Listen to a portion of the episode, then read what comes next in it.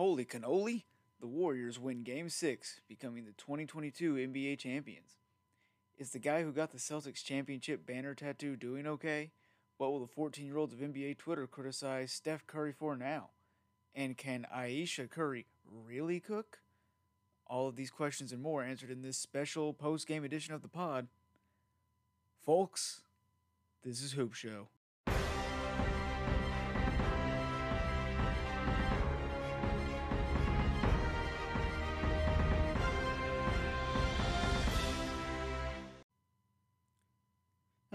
Everybody, and welcome back to this special edition of Hoop Show, episode 12. This may be the first time, uh, depending on when I get this episode out by, uh, that a podcast has been up to, has an episode uploaded twice in one day. So this could be the special two episode Thursday or something. Who knows? But um, the Warriors. Let's talk about the actual basketball and not the podcast, because who cares about the podcast itself right now? The Warriors just won Game Six, becoming the NBA champions of 2022. You heard it in the intro. You've probably already heard it. You know what's going on. Um, Steph Curry wins his first Finals MVP, and I, am going to talk about the basketball here in a minute, uh, the actual like on court stuff. But it is good to see him get one of those because a lot of people who don't really watch basketball and criticize him for things that are trivial or things that are you know like he should have won a Finals MVP in 2015, and of course Kevin Durant won them in 20 in those two games, in those two uh, series, final series that he played in, because he was incredible. And saying that, oh, he's not great because he doesn't have one, uh, is no longer even an argument for people. You can't even say that's a stupid argument anymore because it's not one, because he has one, and he was clearly the best player in the series. Um, not just like there was a video from I think uh, Jimmy High Roller the other day of um, the best players uh, in each final series. If the finals MVP of each uh, final series, if it wasn't uh, mandated that it go to the best player on the winning team, and there were some teams where the opposing team had the finals uh, would have the finals MVP if they were the you know the the losing team I should say would have had the finals MVP if it went to losing players as well. Um, but you can uh, but for this series, there was no doubt. Uh, Jayson Tatum would not have won it over Steph. Uh, Jaylen Brown would not have won it over Steph. Um, those are the only two candidates on that team. You can not make an argument for anybody else, in my opinion. Um, and the thing about Steph for this game, for this series, was it wasn't just that he was the best player uh, on both teams, between both teams it was the gap between him and the next best player in the series itself was gigantic. No one played anywhere close to his level. Um, he was on fire for multiple games. He had one dud, one dud of a game in game uh, five, where he was still impactful, still all around incredible. Um, but there was a run in this game where you could tell that if they it, you know, this was going to be a moment you remembered, and he hit. Uh, it was third quarter. I don't remember if it was mid or late, uh, but he was he was the Al Horford battle. I think it was middle of the third quarter. It was the Al Horford battle where him and him and Otto Porter were going back and forth, and you could just tell that Steph was on a different level of shot making tonight. Maybe not as awesome as his uh, game four performance, but still, I mean, 34 points.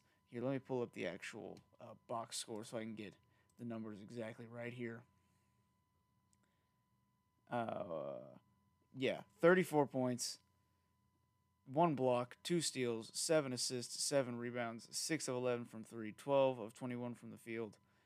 Uh, ultra ultra efficient as always, um, hitting 54.5% of his threes. Uh, the rebounding and assists, those have always been there, but people are going to be like, wow, he got rebounds he's been one of the best rebounding guards for the last decade, uh, ever well uh, close to a decade ever since his uh, 2015 season. Um, and you know, this was an incredible series from Steph, and it really.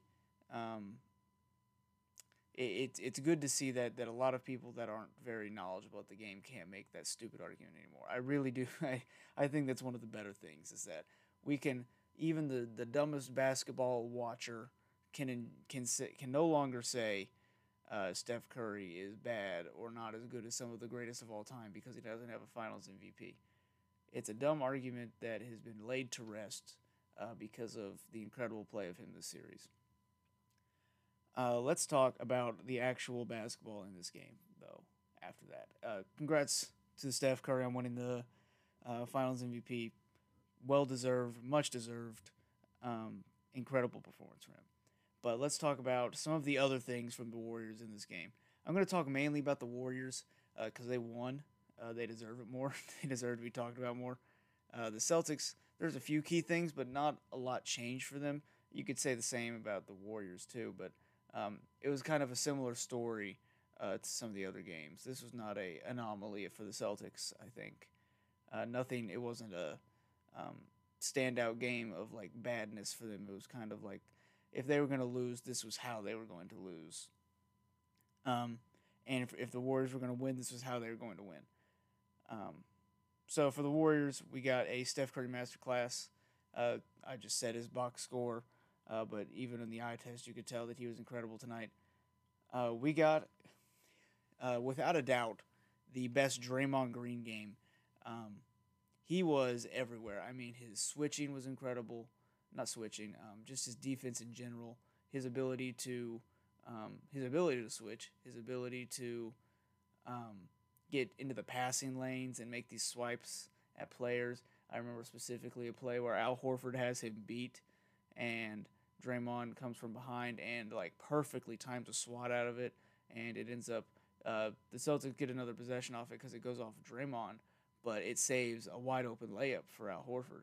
And we all know how you know every single point in a finals game, series, whatever, uh, is always super super important. So saving just those two points alone uh, was huge. Um, so Draymond had a big game. Uh, his box score numbers were the best they've been all series. Um, I'll say them in a second, but I just remembered uh, he had uh, his best shooting game of the series, uh, without a doubt, which definitely impacted his overall effectiveness. Because if he doesn't hit the two threes that he hit this game, um, then who knows where the Warriors are at? Because these were uh, threes that the Celtics were giving him, that they were daring him to hit, and up until this point in the series, he had not hit, and that is not hyperbole. Uh, when I say had not hit, I mean he was over on however many he had took taken so far, and um, he hit two. He hit two threes tonight, and even a mid-range jumper. Eight points of his twelve came from the jump, or from the jump, from the jump shot. Like that's insane for a guy that was not making any jumpers at all. It's sure for someone like Steph or Klay, that's like that's like a first quarter performance is like eight points coming on jumpers. But for Draymond, that's a revelation.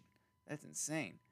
But let me get to his overall box score, which was uh, very impressive. All over, it just it, it just the box score proves the eye test of what you see out there, which was that he was uh, rebounding well, assisting well, or well playmaking, and um, making spectacular defensive plays as well, along with his rebounding, and occasionally getting buckets.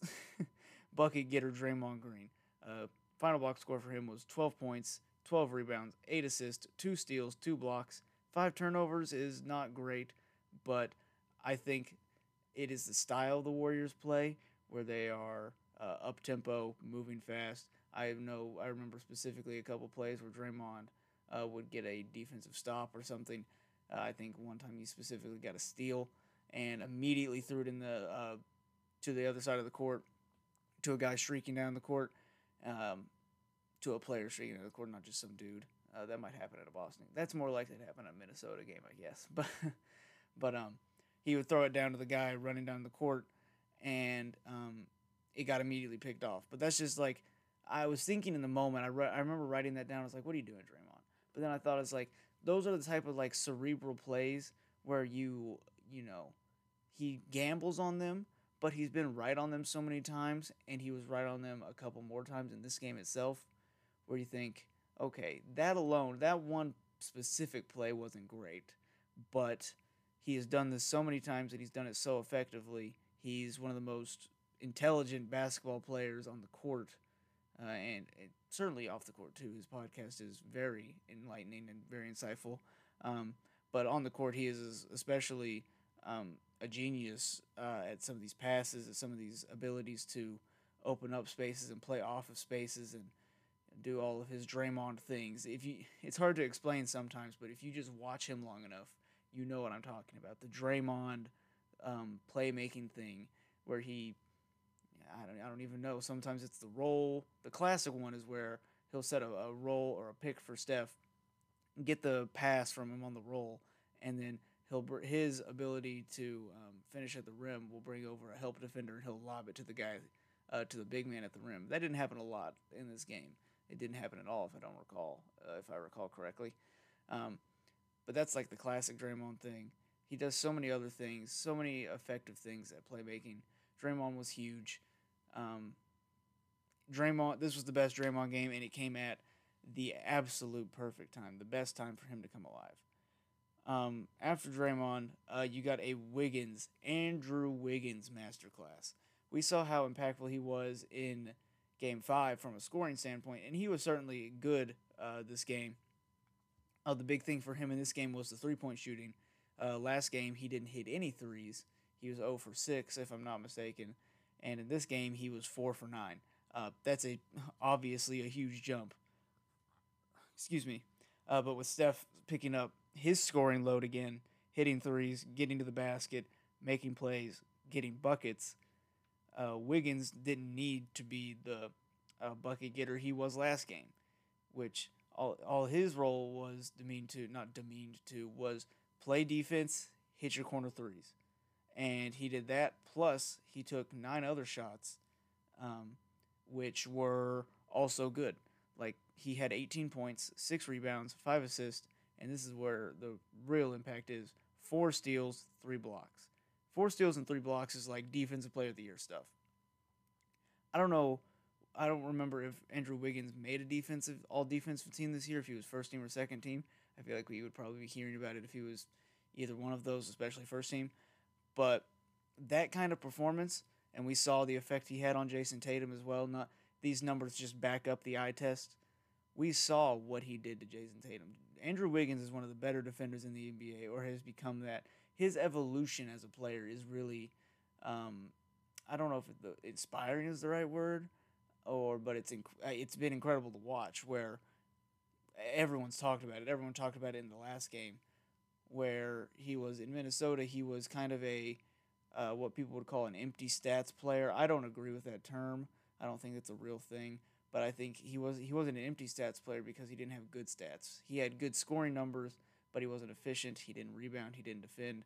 You could tell that it was not Andrew Wiggins at his very best. Uh, it was contested mid range uh, Wiggins without any of the uh, the improved shooting. It was not a good version. But then he comes to Golden State in um, 2019, if I'm not mistaken. Uh, the the year I think I think it was the year that uh, COVID shut the league down. So I think that was um, 2019 2020 and they get these couple of years where they're bad and they develop him. And he becomes um, the best version we've seen of him this year. All-star starter i said it last uh, last episode technically this episode or earlier yesterday. Um, but andrew wiggins uh, defensive guy was on display. Uh, he's become the intangibles guy someone said uh, someone I follow on Twitter. I can't remember. I think it may have been like Jackson Frank or something like that. That may, I think I'm thinking of Frank Jackson, the NBA player. But some guy on Twitter I follow, he said um, he's become Mister the Little Things, and that's it's it's a silly little name, but it's entirely true. It's what he does. Um, Wiggins is Mister Intangibles, Mister the Little Things, and it's the role that he has excelled the best in. He doesn't have to be the primary scorer, but he can be in moments when your actual number one guy isn't there. He was uh, the second best player throughout this whole series.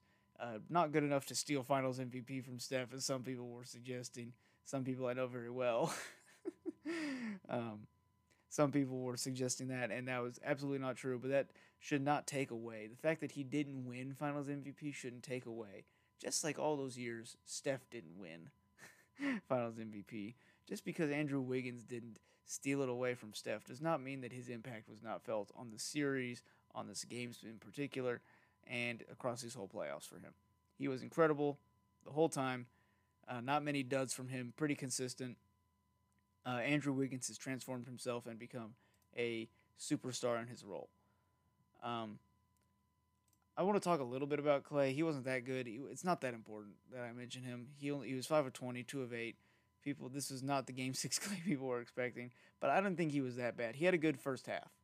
Um, after the second half, though, or after the first half, though, in the second half, in the second half, uh, it was definitely more of a, a effort from Steph, Wiggins, and the role players such as Otto, who hit his two threes in that moment. That kind of like weird shootout. Um, so I just wanted to briefly mention Klay so I didn't forget about him because he he's this game and this series. Well, this game he wasn't good, but he had a good um, three game stretch. Which without that three game stretch, who knows if the Warriors win the series? Because his shooting was improved in those games um, and was the best version we'd seen of him in a little while. Um, in these in these playoffs, I would say maybe not like Memphis game Memphis game six, but like it was a very it was a very um, those three games were a good version of Klay, the average version of Klay that you would want. Um, this game was not good, but oh well, whatever. I don't think he cares. um, it'll be interesting to see how how he and Draymond, I guess, uh, continue to age. Uh, Steph Curry is obviously not aging at all. That guy is going to be incredible forever. It seems he's going to have.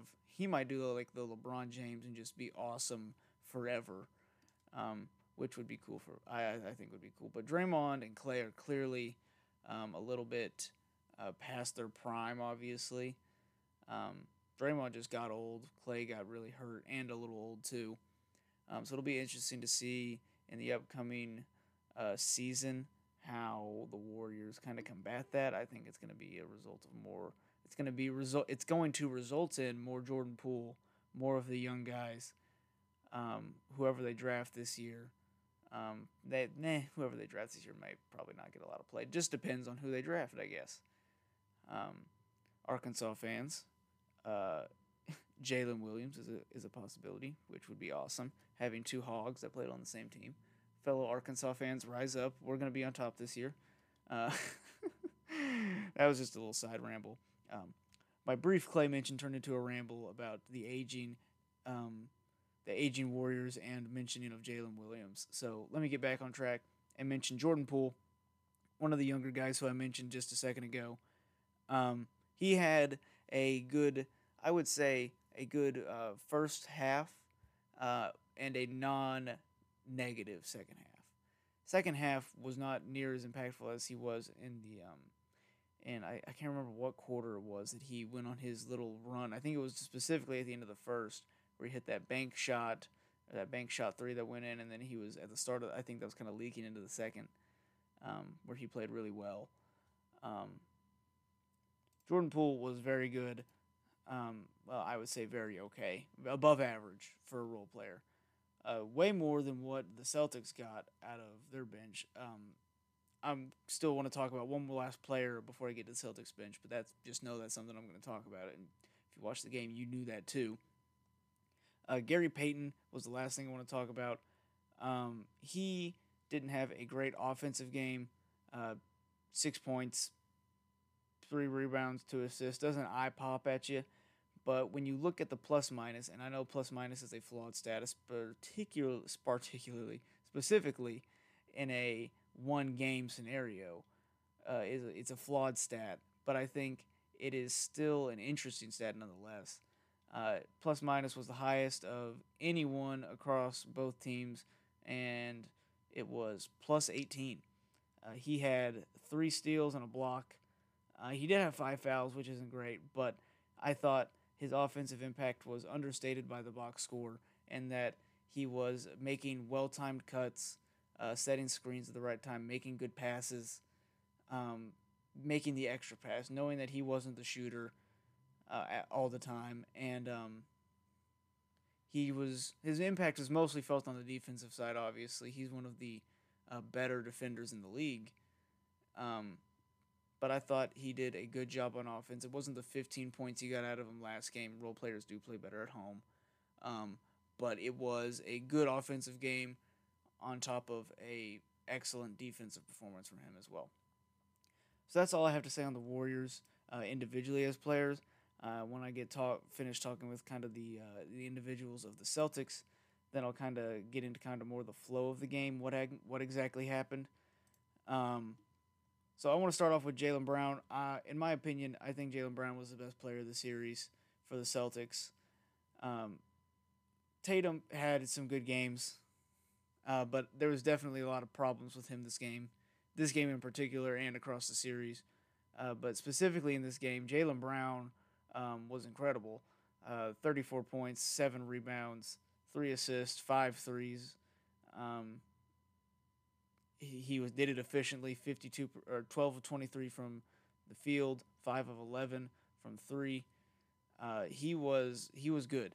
I mean, he did have five turnovers, but what Celtic that started didn't have uh, five turnovers. The, the answer is uh, three of them, but they were all pretty close. Um, Jaylen Brown was the was the engine for the most of the time. He was I wouldn't say maybe not the engine, maybe the it's more like the gas pedal. Like we all I remember uh, specifically in that uh, the game one at the start of the fourth quarter where he sparked that fourth quarter run. Um, there are other moments in this in the series where he sparks them at times.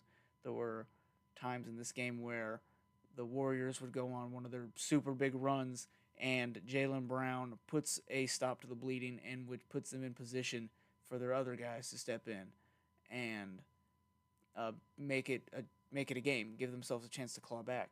It would always start with Jaylen Brown giving them uh, a second chance, injecting some life into them with uh, uh pull up ISO, pull up jumper, pull up. Uh, you know, it wasn't always just pull ups, but he did. He could get to the rim. Uh, he was doing shooting well from three, five threes. He had a lot of answers to the Warriors defense, and I thought if the Celtics had won this game and uh, subsequently the uh, the next game, Game Seven, I thought he would have been. I think he would have been the um, the Finals MVP, and I don't think.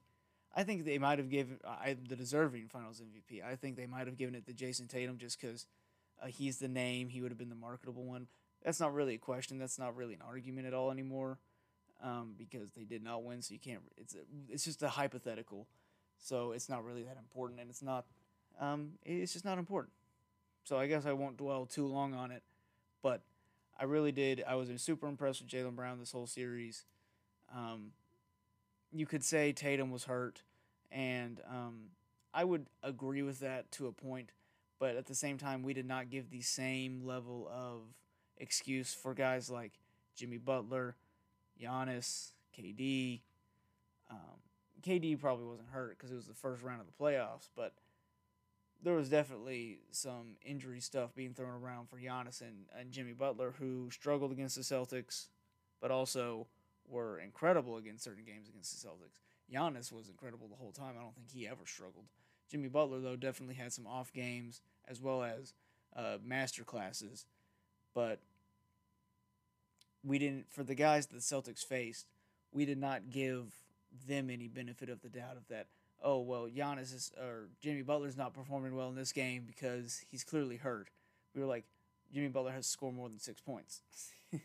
it was just plain and simple. It wasn't. It there was no level of of that of giving it to them for that. Um, but Tatum struggled a lot this game. This game in particular, uh, he had some good shot making in other games as well as some good facilitating. Um, but some of his, some of his facilitating was negated by all of his turnovers, all of his inability to get to the rim and finish. That was a consistent thing in the series, which most people are going to chalk up to injury, I assume, because that is not what he did most of these playoffs, which I think would be a fair thing. Um, but this is something you gotta you gotta do better. You gotta be better at. Um, you hope that he doesn't get injured like that again. Doesn't hope hope that he does he's not hurt like that in that same shoulder. But there were clearly times where he got all the way to the rim, like he got past Steph Curry, who was guarding him on a post up, who had been defending him well, got past him, and then got right to the rim and just couldn't finish. Partially because there was some good help defense, but also he's Jayson Tatum. He's a giant, and he's got one of the best. He, he's one of the better finishers at the rim, or has been uh, for a little bit now. I think. I don't have any numbers to back that up, but when you see his size and his um, guard like abilities at time, you have to assume, you have to hope for a guy that was an all uh, first team All NBA that he's one of the better finishers.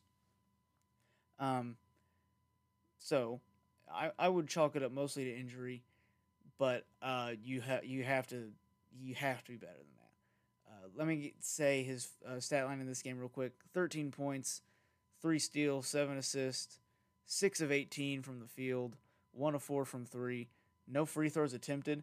That tells me what I that confirms my suspicions on um, his uh, inability to get to drive to the basket especially finishing, but he wasn't driving with purpose. He was not driving um, hard to finish. He was trying to draw fouls, and that didn't work. the refs, the refs were uh, hard on the whistle this whole game. Uh, the the Warriors only shot eight free throws the whole game. The Celtics only shot twelve. Um, I don't know what the average number is, but I remember the the Warriors didn't shoot a free throw. I think until like the second half. Uh, so that was pretty wild. That was pretty wild. But what that tells me is that the fact that Jayson Tatum had zero in a game, zero free throws attempted in a game where there were not that many shot, um, but when guys like Jaylen Brown did, Jaylen Brown was driving hard to the rim and he got six free throws. He got six of the Celtics' 12 free throws. Jayson Tatum was driving, drawing, trying to draw fouls and was unable to, which just tells me that he was more just, I guess, flopping is the right word, rather than um, trying to really, really, you know, score. What you're supposed to do at the basket, score when you're an NBA player, when you're first team All NBA. Um, and then I mentioned earlier too uh, the Warriors' uh, good bench scoring that they got from guys like um, Jordan Poole and then in spot moments uh, Gary Payton. Uh, the Celtics didn't get any of that. It was their starters, and that was it. That was it, and they didn't get a whole bunch from their starters either. They really only got two a game from Al Horford, who I'm going to talk about in a moment, as one of the better players for the Celtics, and Jaylen Brown. The other guys weren't there on offense. Robert Williams had a great game, uh, five blocks, but um, offensively, you didn't get much out of guys like Robert Williams. You got 10 points, but you need a little bit more when no one else besides Jaylen Brown has above 20. Especially from your starters. But when you go to your bench, who Derrick White has been kind of up and down. He's been kind of trending downward the last couple of games, but there were games early on in the series and in the playoffs and as in general uh, against Miami, he was hitting some threes and having some good offensive outputs. And in game one, especially of this series, where he was balling out, he was getting to the basket, um, shooting lots of threes, defending. He was a very important player, not just on defense, but his offensive impact was was pretty incredible for someone that had not been an offensive threat for most of the season, but it kind of caught up to him in these last couple of games. One point last game, uh, two points this game, one of six from the field, 0 of two from three. Um, it really, he, you couldn't feel his impact out there. Uh, Payton Pritchard was like, I don't know what the heck Payton Pritchard was out there for. I don't remember this. It says he got an offensive rebound. I want to know what that play looked like because what is Payton Pritchard doing getting offensive? It had to have been like a long rebound, right? He didn't like box someone out. I would remember that if he did. But Payton Pritchard was basically like a Tony Snell game of all zero, zero points, um, zero blocks, zero steals, one assist, one rebound. Oh wow, he was really putting up numbers out there. He didn't have a great game. Um, he had he's had moments in the playoffs off, uh, against Miami, especially where he kind of turned into the bench scorer. In this series, what was he? Nothing. He would get minutes, and it would feel like he would either get hunted or he would just kind of float into nothingness, and I would feel like I wouldn't even remember he was out there. Especially, and same can kind of be said for Grant Williams, who had one moment in this game. He had one transition layup, his only basket of the game. Um, that was his only moment. Uh, that's what makes me don't not for or don't not forget. that's what makes me not forget him in this game. If he doesn't have that one transition play where he where I think his layup cuts it to eight because of it's not even of his own volition. Like he didn't do something in the half court uh, that he earned himself by creating the bucket or something like that by playing off of it. It was something where someone passed to him in transition and he got a layup and got fouled and he cut his free throw, uh, cut it to eight after the and one. Uh, if that didn't happen, I would have just forgot he was out there. Um, and obviously, you need more from your uh, starters uh, because they're more important. They've been playing heavy minutes for you for this entire this entire playoff run, but you want more than uh, five bench points. If I'm doing my math here, two points from Derrick White, three points from Grant Williams, and you can't even add up any of the uh, the absolute bench guys at the very end who had zero points. So it was five bench points. That sucks. that's terrible.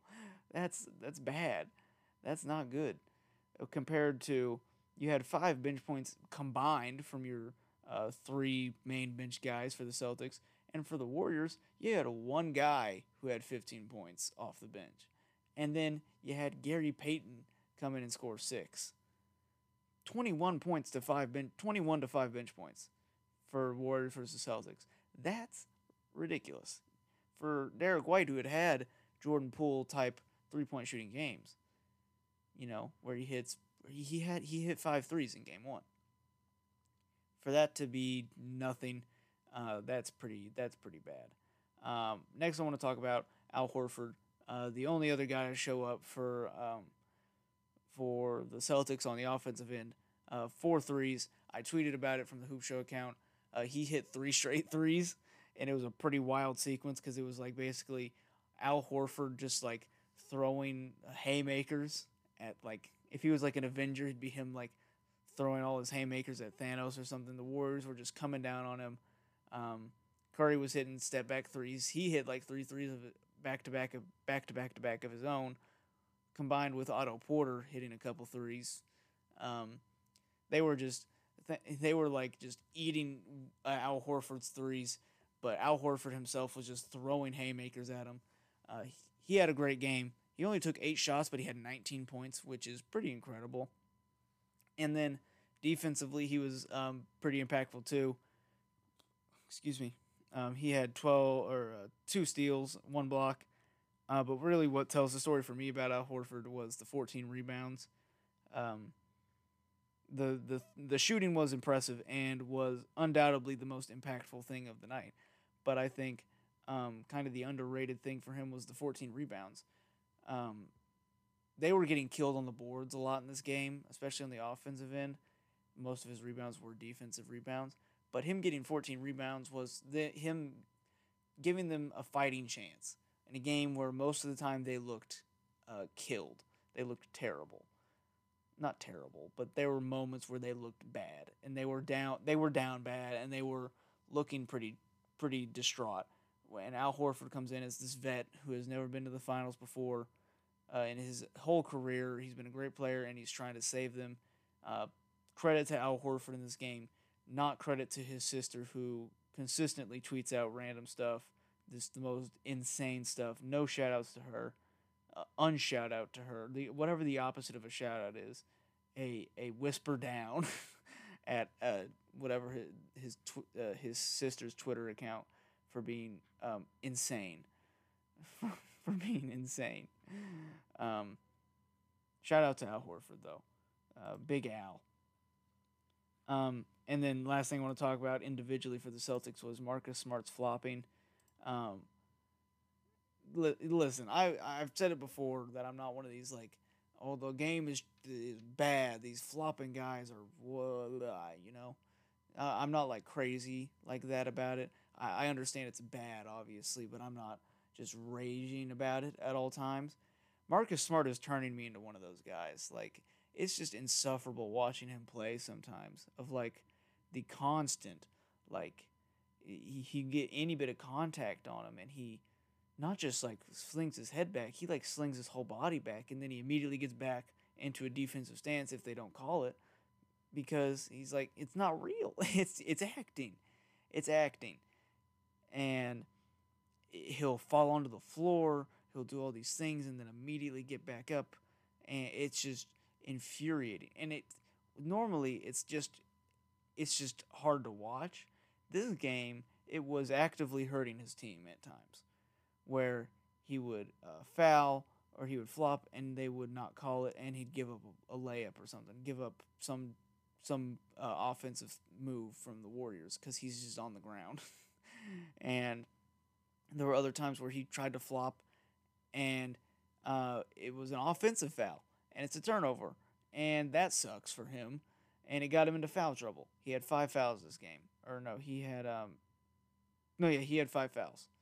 Um, it was just, it, it's just rough to watch. He's one of their better. He was probably across all of the th- of the six games was probably their third best player if it goes uh, JB Tatum and then Smart.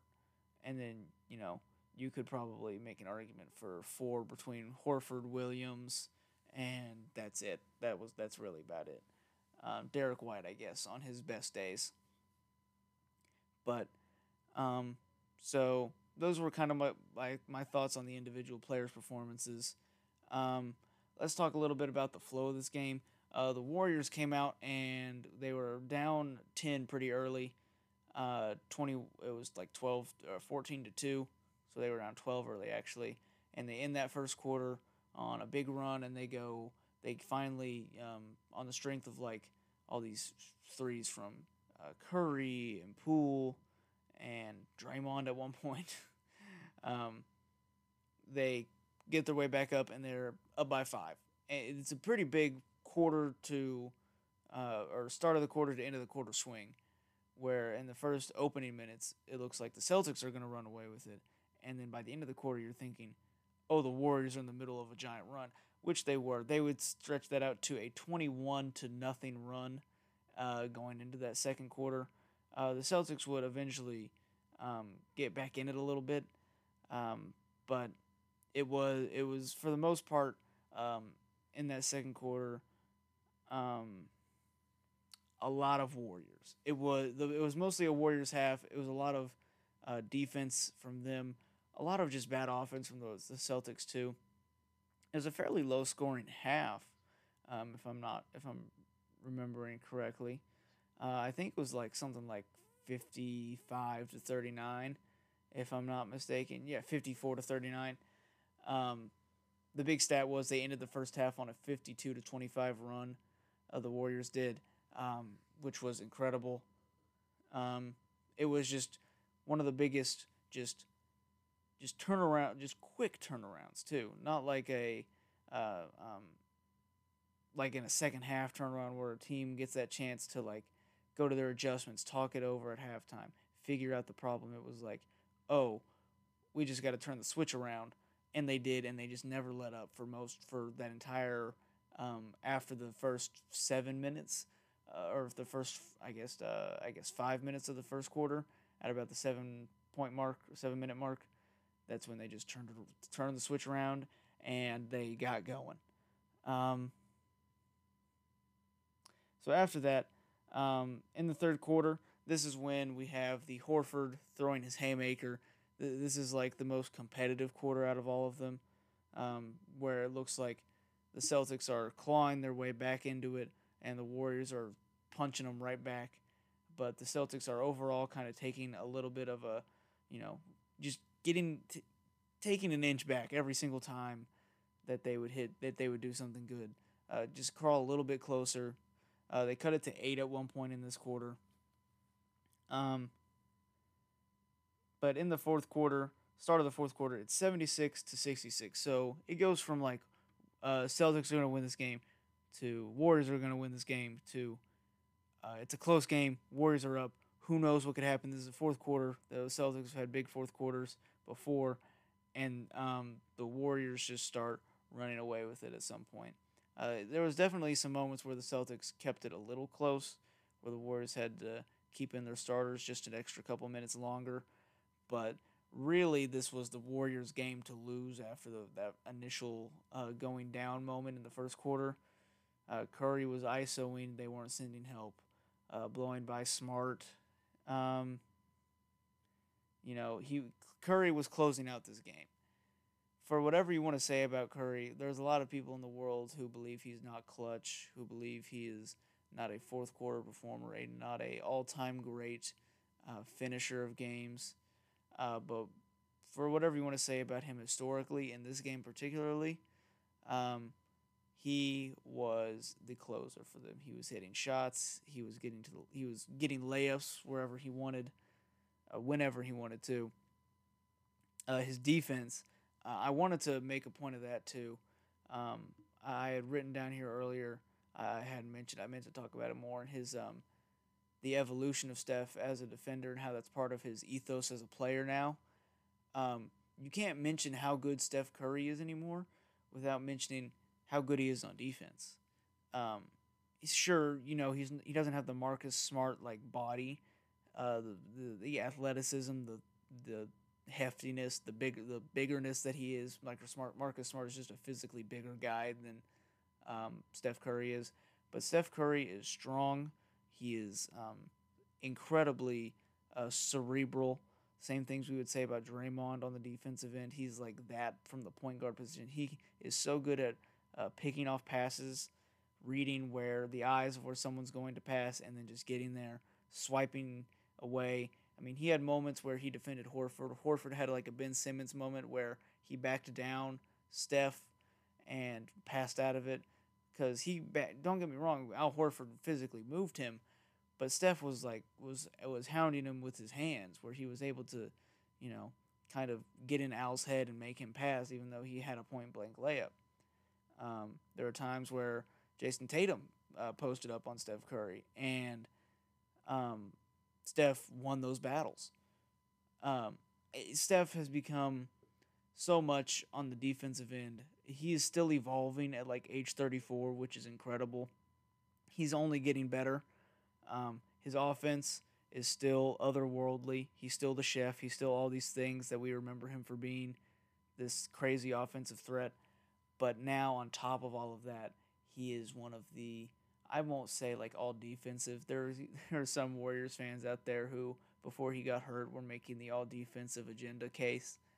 Uh, I won't go that far, uh, but I will I will say that watching him on defense, what being being how good he was on offense, and on top of that being a net not just positive but like above average positive on defense was pretty great to watch. Uh, seeing that evolution for him, knowing that he's never been a bad defender, but he's always been kind of a neutral defender. But now that he is making a great impact on the game from both ends, he's legitimately a two way player. Uh, you, we're going to say that he might just be the best two way player in the league, uh, which might throw some people into a, a hissy fit. Um, but Steph Curry, his defense was incredible. Um, he was forcing a lot of the turnovers that the Celtics got, and then ended up uh, hitting some of the big shots to put them away. Uh, I wrote in my notes Curry three, Mike Breen bang 96-81 with 310 left, and that's when uh, I wrote might be wraps. Wiggins hits another three, which officially makes it a 13 point game with another minute 12 left. Boston throws in the towel, empties the bench, and that ends the game and that gets us to about where we are. Curry goes onto the, the stage, you know, accepts his finals MVP. Um, I said in the intro we'd find out if Ayesha Curry can still cook. I'm going to guess probably so, because she's obviously putting something, um, putting some nasty, some great food. I almost said nasty in like the context of like basketball nasty, like oh that guy's nasty, you know like on the court nasty, not like oh he's gross, but her food is probably incredible because it fuels Steph Curry. Um, Boston fans, um, I implore you to probably tell Jayson Tatum to eat some of Ayesha Curry's cooking. Probably, I don't know if that's true or not. That her reality, the, the little reality show thing they did at All Star Weekend, has left a bad taste in my mouth. Ironically enough, uh, no pun intended and um, pun intended. And um, so maybe yeah, maybe her cooking does suck. but it did it does fuel Steph Curry, so I'm a little skeptical if it does actually suck or not. The question has not been an a- answered. We need some true crime person out there uh, to get to the bottom of if Ayesha Curry's food is good or not, because Boston fans are claiming it's not. I'm confused. We need to get to the bottom of this, gang. Um, I also said is the guy who got the tattoo of the the Celtics championship banner 2022. Uh, is he doing okay? I guarantee you he's not. Boston is a lonely place. it's actually very. It's not lonely. It's um. I assume I've never been. I'm gonna assume it's not a very lonely place just because how many people live there. But it's probably a very lonely place for him right now. I if stay with your family and friends. If if on the off chance if you're the tattoo guy out there listening, uh, stay with your family and your friends. Uh, they're gonna help you get through this tough time. Um, I would start thinking of some cool paintings you like and some cool art maybe some of your most prized possessions and see if you want to you know get them in a rectangular shape and put them on your arm over the old tattoo you know something like that maybe or maybe you just want to live with it you know talk to your family your friends talk to a therapist talk to professionals stay okay. We're we're we're out there with you, tattoo man, Celtics tattoo banner man. We're out there for you. Um, but once again, um, once again, I I haven't even done the the outro officially yet. If you didn't get it by now, um, the episode. Well, I'm gonna start closing this episode down. But before we do, I want to mention um, couple things. Um, so I, I won't take a hiatus yet but um, I will be going on a little trip here pretty soon. So uh, during that time, I'll try to pre-record one and uh, get it ready out for you. It'll probably be the draft episode. Um, so I'm not sure exactly what the next episode will be about, but um, there'll probably be a little bit of more of a break in time between this episode and the next one. Um, but there will hopefully there will be it'll be kind of more back to the uh, the normal upload schedule of Wednesdays and Saturdays.